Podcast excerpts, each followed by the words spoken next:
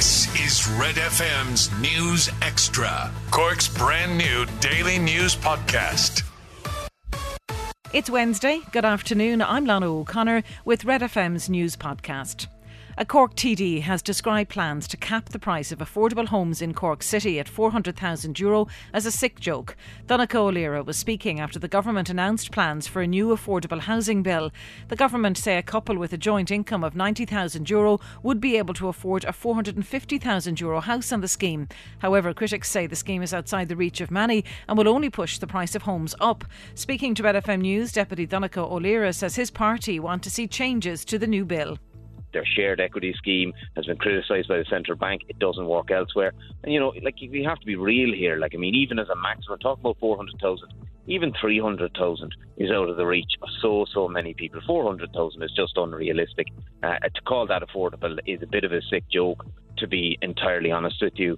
There are elements that we want to look at, the cost rental, which is a long Sinn policy, uh, and we you know, there's not enough emphasis on it in the government's plan. So we're going to try and amend the government's bill to try and ensure that it does deliver affordable housing. But as it stands currently, it's not good enough. ESB network technicians are out on the picket line again today as part of nationwide strike action by around 550 members of the Independent Workers Union. They're calling on the ESB to engage with them over concerns they have about the outsourcing of certain work to private contractors.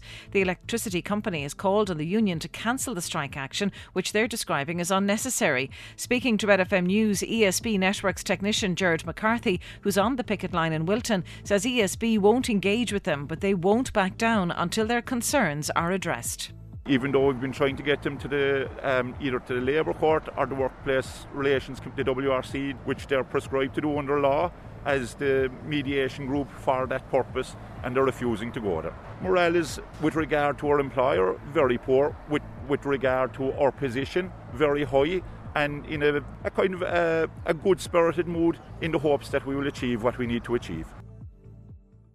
Catch up on Cork with our new daily news podcast, Red FM News Extra. I'm Rory in Sport, and Chelsea boss Thomas Tuchel says tonight's Champions League semi final with Real Madrid will be a fascinating tactical battle. The sides meet in Stamford Bridge with the tie level at a goal apiece. The winners will face Man City in the final. Tuchel says it has all the makings of an intriguing contest.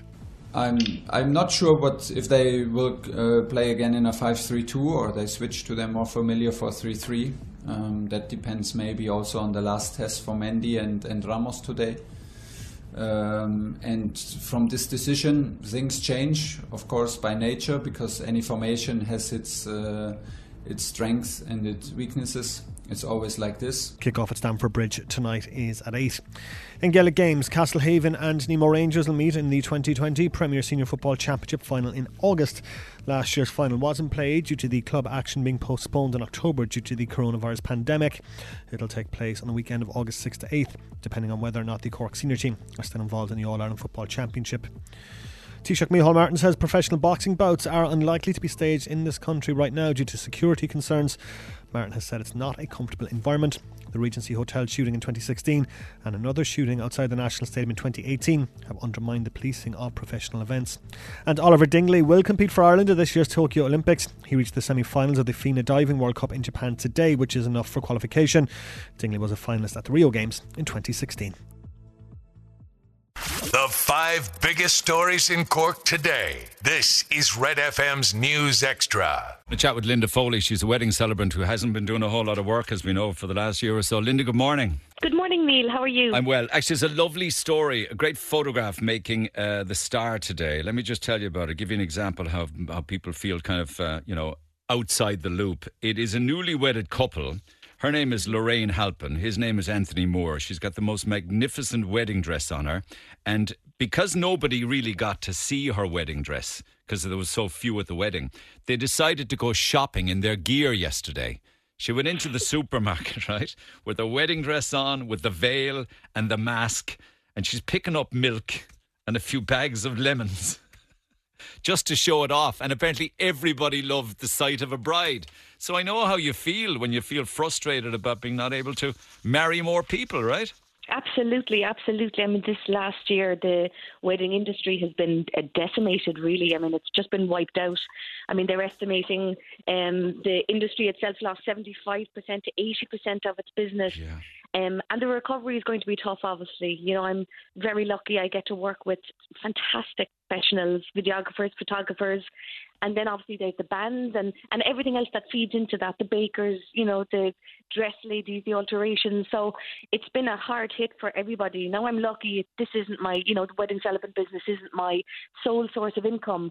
But for my colleagues in the industry, it has been. You know, there are some couples who are in business together, and that's their whole family that they've been trying to support that has been wiped out. I know and it. Yeah, I've- I know it. Yeah, yeah. Hmm. And I've seen some of my suppliers even, you know, you know, pivoting and going into other lines of work just to make ends meet.